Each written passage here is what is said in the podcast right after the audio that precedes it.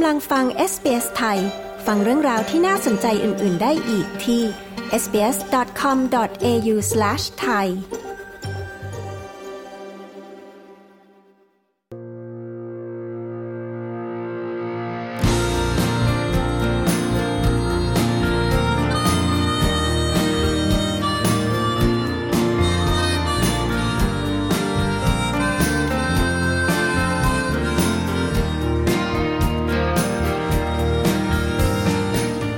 จิ๊บลาพอต้า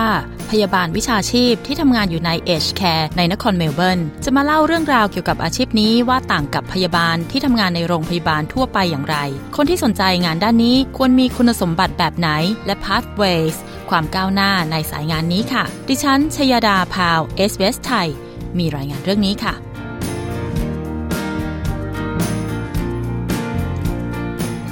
สวัสดีค่ะน้องจิ๊บ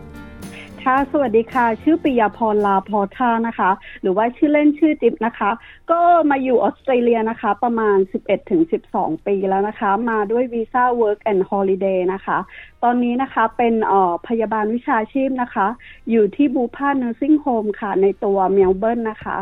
น้องจิ๊บคะขอย้อนกลับไปถึงตอนที่มาเป็น working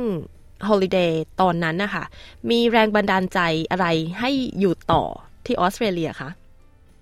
จริงๆแล้วนะคะเอ่อแรงบันดาลใจที่ให้อยู่ต่อออสเตรเลียนะคะ เพราะว่ามาแล้วนะคะ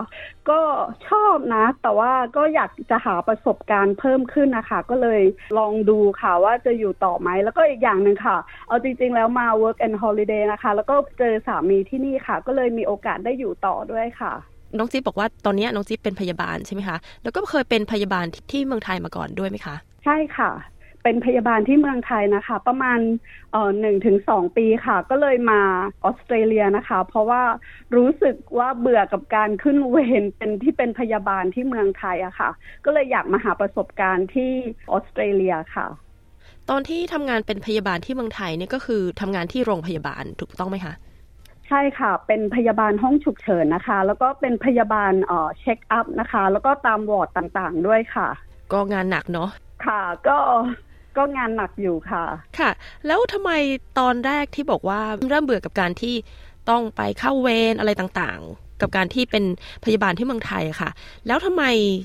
ถึงเลือกเรียนพยาบาลมาเป็นพยาบาลที่ออสเตรเลีย คือน้องจิ๊บต้องมาเรียนต่ออีกไหมคะ หรือว่าใช้วุฒิที่เมืองไทยมาได้เลย ตอนที่มา working and holiday นะคะกะว่าก็จะอยู่สักแค่หนึ่งปีนะคะ ก็มาเป็นจริง ๆ แล้วมาเป็น all pair นะคะ หรือว่าแนนนี่เลี้ยงเด็กอยู่นะคะ แล้วทีนี้พอได้มีโอกาสเจอสามีเนี่ยค่ะเออก็เลยไม่ได้ทำงานเกี่ยวกับการด้านพยาบาลหลายปีเลยนะคะ แต่ว่าตัวเองเนี่ยมีโอกาสได้เอ่อทำงาน nursing home นะคะ ที่เรียกว่าเป็น personal care assistant นะคะ อยู่ในเอ่อ nursing home นะคะ ประมาณ 7-8 ปีนะ แต่ว่าตัวเองก็เลยคิดว่า เอ๊ะถ้าเราทำงานตรงนี้นานๆไปเนี่ย แล้วเราจะทำอะไรดีในอนาคต ก็เลยคิดค่ะ มีความคิดที่จะกลับไปเป็นพยาบาลใหม่อีกครั้งค่ะ แต่ว่าด้วยความที่เออเราไม่ได้เรียน หรือว่าไม่ได้เออเข้าไปทำงานเนี่ยหลายปีแล้วนะคะ คือเรียกง่าย ๆ ว่ามันมีแก็บเยอะอะค่ะ จากที่จบมาแล้วก็เออเริ่มเรียนก็เลยต้องทำให้เริ่มเรียนใหม่เลยค่ะ เริ่มเรียนตั้งแต่แรกเลยเหรอคะ ใช่ค่ะ ก็คือปริญญาตรีที่นี่นะคะสามปีนะคะ ซึ่งจิ๊บตอนที่กลับเข้าไปเรียนนะคะ จบมาแล้วนะคะ ประมาณสิบปีได้แล้วค่ะ ก็เลยทำให้ต้องเริ่มเรียนใหม่ทั้งหลักสูตรเลยค่ะโอ้โอเค ก็ถือว่าต้องเป็นกลับไปเริ่มเรียนใหม่ตั้งแต่แรกทั้งที่เราก็มีวุฒิมาแล้วเนาะอันนี้ใช่น้องค่ะจิ๊บพอทราบไหมคะว่า ถ้าคนที่มีวุฒิจากไทยมาแล้ว เขาไม่ได้ทิ้ง gap ไว้นานขนาดนี้เหมือนน้องจิ๊บอะค่ะ เขาสามารถที่จะ transfer วุฒิของเขามาที่นี่ได้ไหมเอ่ยได้ค่ะ ส่วนใหญ่นะคะ transfer ก็จะมีหลายขั้นตอนนะคะ ตอนแรกนะคะเราสามารถทำ self check ก่อนได้ค่ะ ว่าเราเนี่ยอยู่ใน category ไหนนะคะของสภาการพยาบาลของที่ออสเตรเลียนะคะ แล้วเขาก็จะมีขั้นตอนบอกเราค่ะ ว่าเราจะต้องทำอย่างไรบ้างค่ะ บางคนเนี่ยอาจจะแค่สอบภาษา สอบออสกี้หรือว่าสอบอะไรต่างๆของเขาอะค่ะ เพื่อเข้าไปเรียน ในมหาลัยหรือว่าเป็นพยาบาลได้เลยค่ะ แล้วการเรียนพยาบาลที่ไทยกับเรียนพยาบาลที่ออส แตกต่างกันยังไงคะ ก็จริง ๆ แล้วมันก็ถามว่าแตกต่างไหมก็แตกต่างนะคะ การเรียนที่นี่จะเป็นการแบบต้องช่วยเหลือตัวเองมากกว่าการเรียนที่ไทยอะค่ะ คือการเรียนที่เนี่ยเราจะต้องเรียนด้วยตัวเองเป็นส่วนใหญ่นะคะ ก็คือจะไม่มีใครมาบังคับหรือว่าอะไรเรานะคะ เราต้องจัดการชีวิตตัวเองค่ะ อย่างที่เมืองไทยเนี่ยก็จะมีอาจารย์มีครูคอยจ้ำจี้จ้ำชัยเรานะคะ แต่ว่าที่นี่ถ้าเราไม่เรียนก็ก็คือเป็นผลที่ไม่ดีกับตัวเราเองอะค่ะ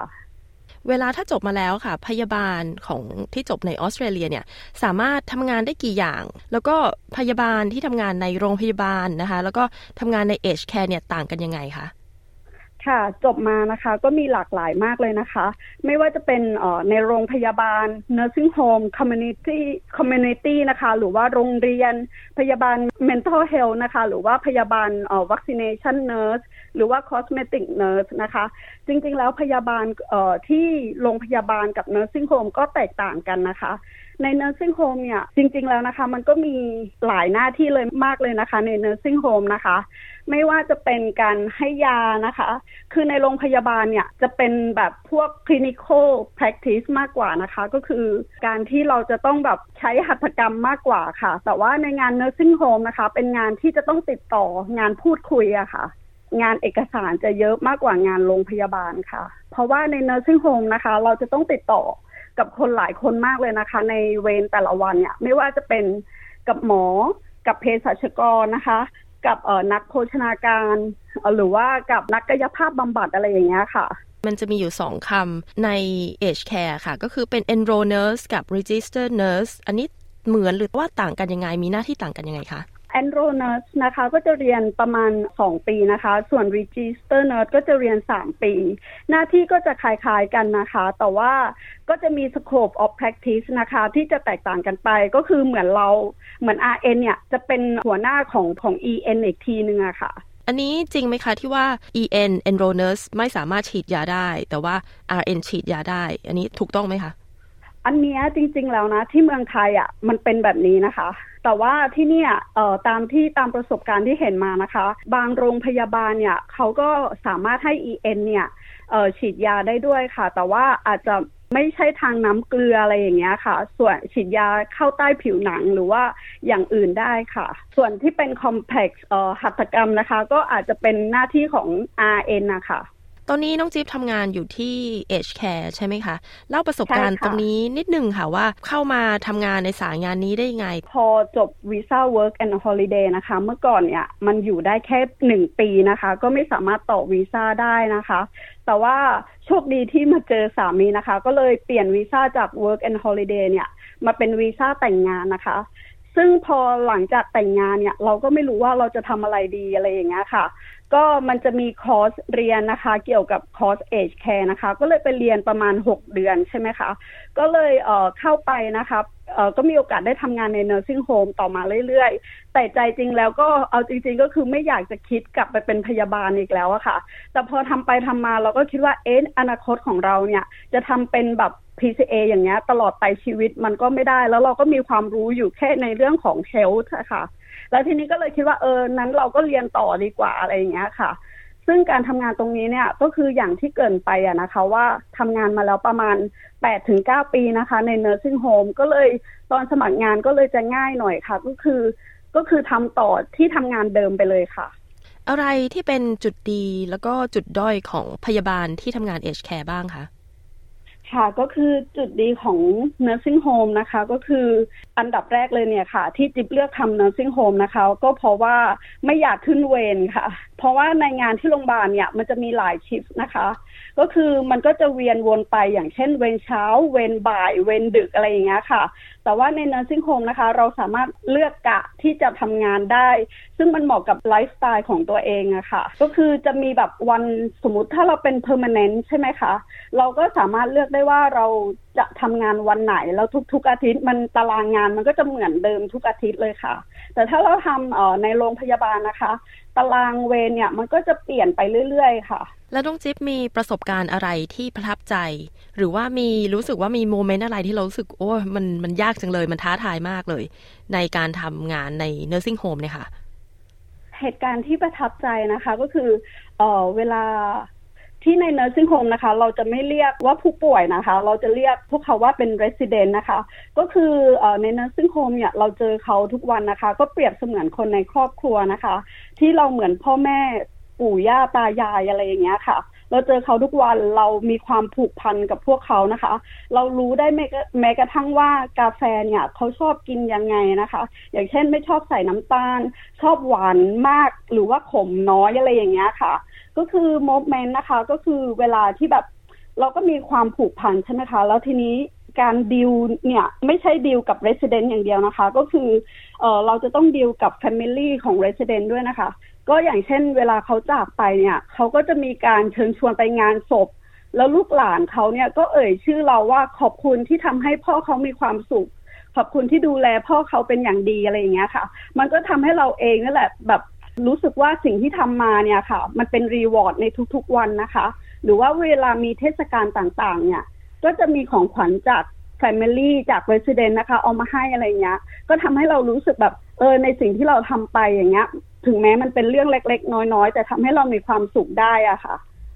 ค่ะ ถ้าคนสนใจที่จะทำงานเป็นพยาบาลใน nursing home เหมือนน้องจิ๊บอะค่ะ น้องจิ๊บคิดว่าเขาจะต้องมีคุณสมบัติ หรือว่ามีคุณลักษณะยังไง ถึงจะทำงานแบบนี้ได้ สิ่งสำคัญใน nursing home เลยนะคะ ก็คือบางคนอาจจะคิดว่าทำงานใน nursing home เนี่ย คงจะง่ายกว่าทำงานในโรงพยาบาล แต่จริง ๆ แล้วนะคะทำงานใน nursing home นะคะ การที่จะเป็นพยาบาลใน nursing home เนี่ย ถือว่าเราเป็น leader นะคะ ในแต่ละชิฟนั้นๆ เนี่ย ซึ่งการที่เป็น leader เนี่ย เราจะต้องมีความรับผิดชอบเป็นอย่างสูงนะคะของแต่ละชิฟเพราะว่าจะมีปัญหาต่างๆ มากมายที่เราไม่สามารถ รู้ได้เลยนะคะว่าในแต่ละชิฟเนี่ยมันจะเกิดอะไรขึ้นบ้าง อย่างเช่นปัญหาหลักๆ เลยก็คือปัญหาเรื่องของพนักงานนะคะ พนักงานไม่เพียงพอบ้าง พนักงานลาบ้าง พนักงานมาสายบ้าง แต่ระหว่างนั้นเนี่ยเราจะต้อง manage ให้ได้ว่า เราจะทำยังไงก็ได้ให้ฟอร์ของเราเนี่ยรันไปได้อย่างสมูทนะคะ หรือว่าเราจะต้องมี good communication นะคะ เพราะว่า อย่างที่เกินไปข้างต้นนะคะ ว่าเราจะต้องติดต่อกับคนหลายคนมาก คุยโทรศัพท์ในแต่ละคลิปเนี่ยเยอะมากเลยนะคะ เพราะว่าเราจะต้อง follow up นะคะ เกี่ยวกับหมอ เพราะว่าในใน nursing home เนี่ยก็มีหมอนะคะ มาตรวจเหมือนในโรงพยาบาลเลยค่ะ มีนักกายภาพบำบัด มีเภสัชกรอะไรอย่างเงี้ยค่ะ เราจะต้องติดต่อสื่อสารกับกลุ่มบุคคลเหล่านี้ค่ะ ในแต่ละวันแล้วก็เรื่องของ space management นะคะ เป็นทำงานใน nursing home ก็คือ เกิดความกดดันง่ายนะคะ ไม่ใช่เฉพาะกับเอ่อ resident เท่านั้นนะคะ กับครอบครัวด้วยค่ะ แล้วก็เราต้องมีแบบ critical thinking นะคะ แล้วก็ good time management ด้วยค่ะ ในเรื่องค่าตอบแทนค่ะน้องจิ๊บพยาบาลที่ทำงานในสายงานนี้มีค่าตอบแทนที่เท่าเทียมกับพยาบาลในโรงพยาบาลทั่วไปไหมคะอ๋อพยาบาลนะคะที่เอ่อจริง ๆ แล้วเริ่มต้นก็ เท่ากันหมดเลยนะคะ nurse ที่จบใหม่นะคะ จะเริ่มต้นในเลเวลวันะคะ ก็จะมีค่าเท่ากันก็คือได้ได้เงินส่วนใหญ่แล้วก็จะเท่ากันกับที่ทำงานโรงพยาบาลเช่นเดียวกันค่ะ แต่ว่าในงานโรงพยาบาลเนี่ย เราสามารถที่จะมันง่ายกว่าที่จะ upskill ของเราใน nursing อะค่ะทำให้เงินเดือนเนี่ยอาจจะเพิ่มขึ้นเร็วมากกว่าที่อยู่ใน aged care หรือว่า nursing homeมได้ค่ะ แล้วอย่างในอนาคตน้องจิ๊บคิดว่า จะเปลี่ยนสายงานไหมหรือว่าอยากจะอยู่ในสายงานนี้ต่อไป แล้วก็อยากจะไปอยู่ในระดับไหนคะมีความสุขอยู่ในระดับที่อยู่ณปัจจุบันแล้ว เพราะว่าเป็นการที่แบบว่ามี work life balance ได้ดีมากค่ะ แล้วก็ความกดดันความสเตรสในระดับนี้เนี่ย ก็โอเคมากแล้วเช่นกัน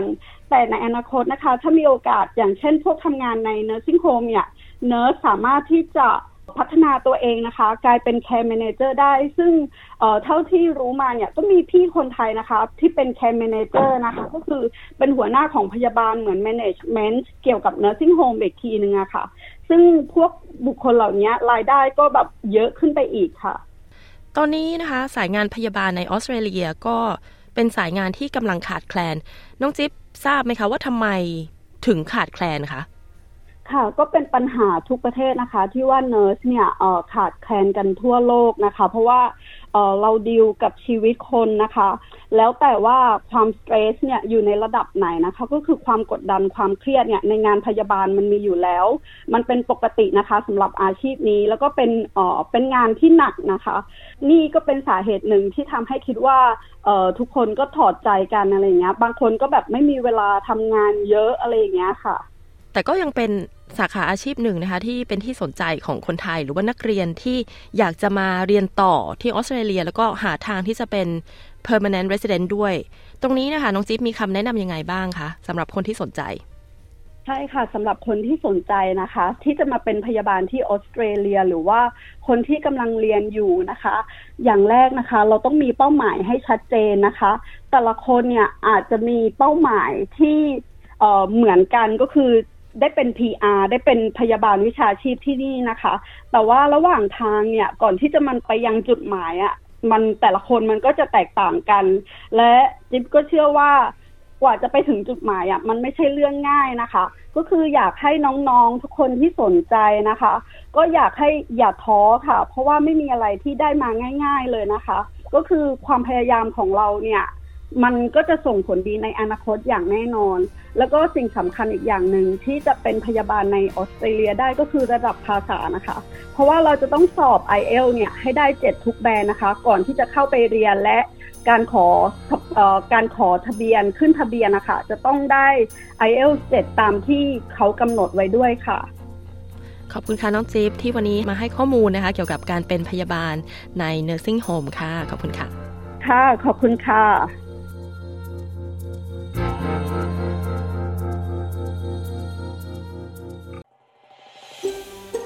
การฟังเรื่องราวน่าสนใจแบบนี้อีกใช่ไหม ฟังได้ทาง Apple Podcast Google Podcast Spotify หรือที่อื่น ๆ ที่คุณฟัง podcast ของคุณ